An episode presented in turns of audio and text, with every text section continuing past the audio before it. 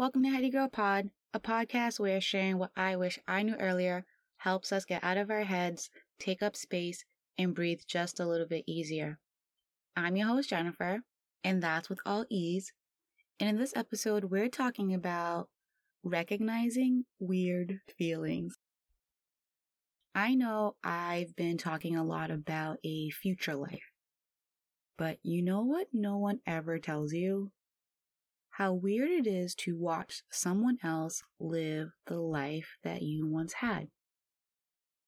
How weird it is to watch someone else live your past life.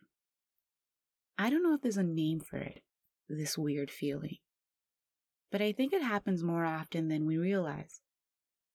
And I'm not saying we're upset or jealous, but I do think there is a strange feeling about it.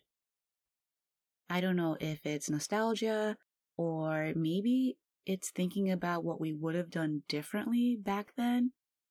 Or maybe it's like a warning feeling. Like, yeah, I was excited like you are, but be careful kind of feeling. I don't know. Overall, it's just weird.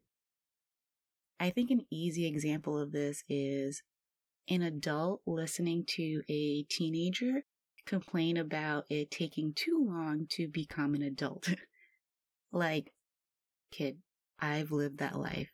Plot twist, it's not what you think. Or if you used to have a particular career that you left and now you know graduating senior excited about getting into that very same field. Like, ah, I remember when I used to love that. Or you left a company or a role and now you're hearing about your replacement and how they do things.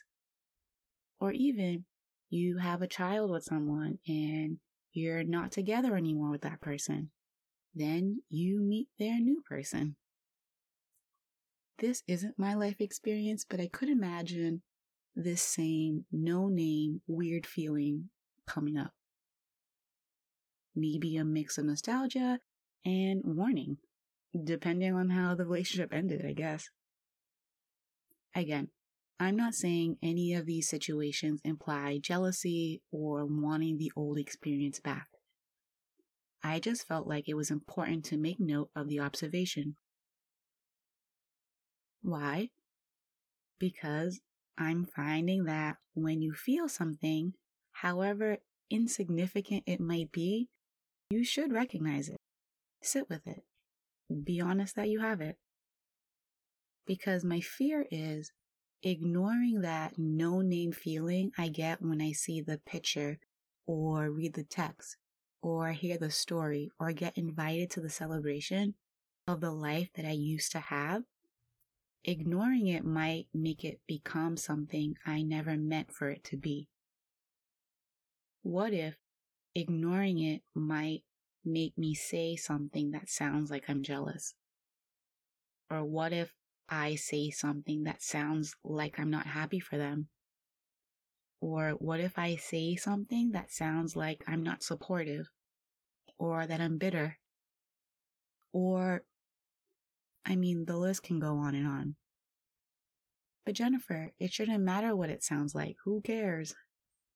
I care if I'm not bitter, I don't want to sound like I'm bitter.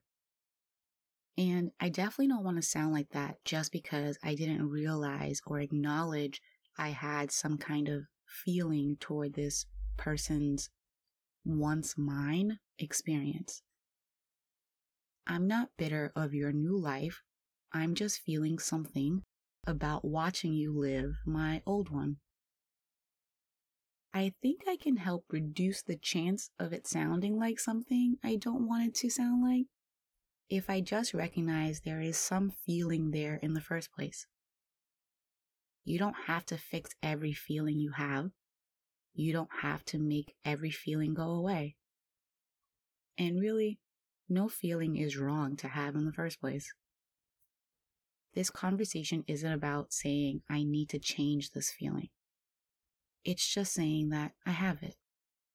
I notice that I feel something that has no name, whenever I see other people experiencing a life that I once had. It's not good, it's not bad, it's just facts.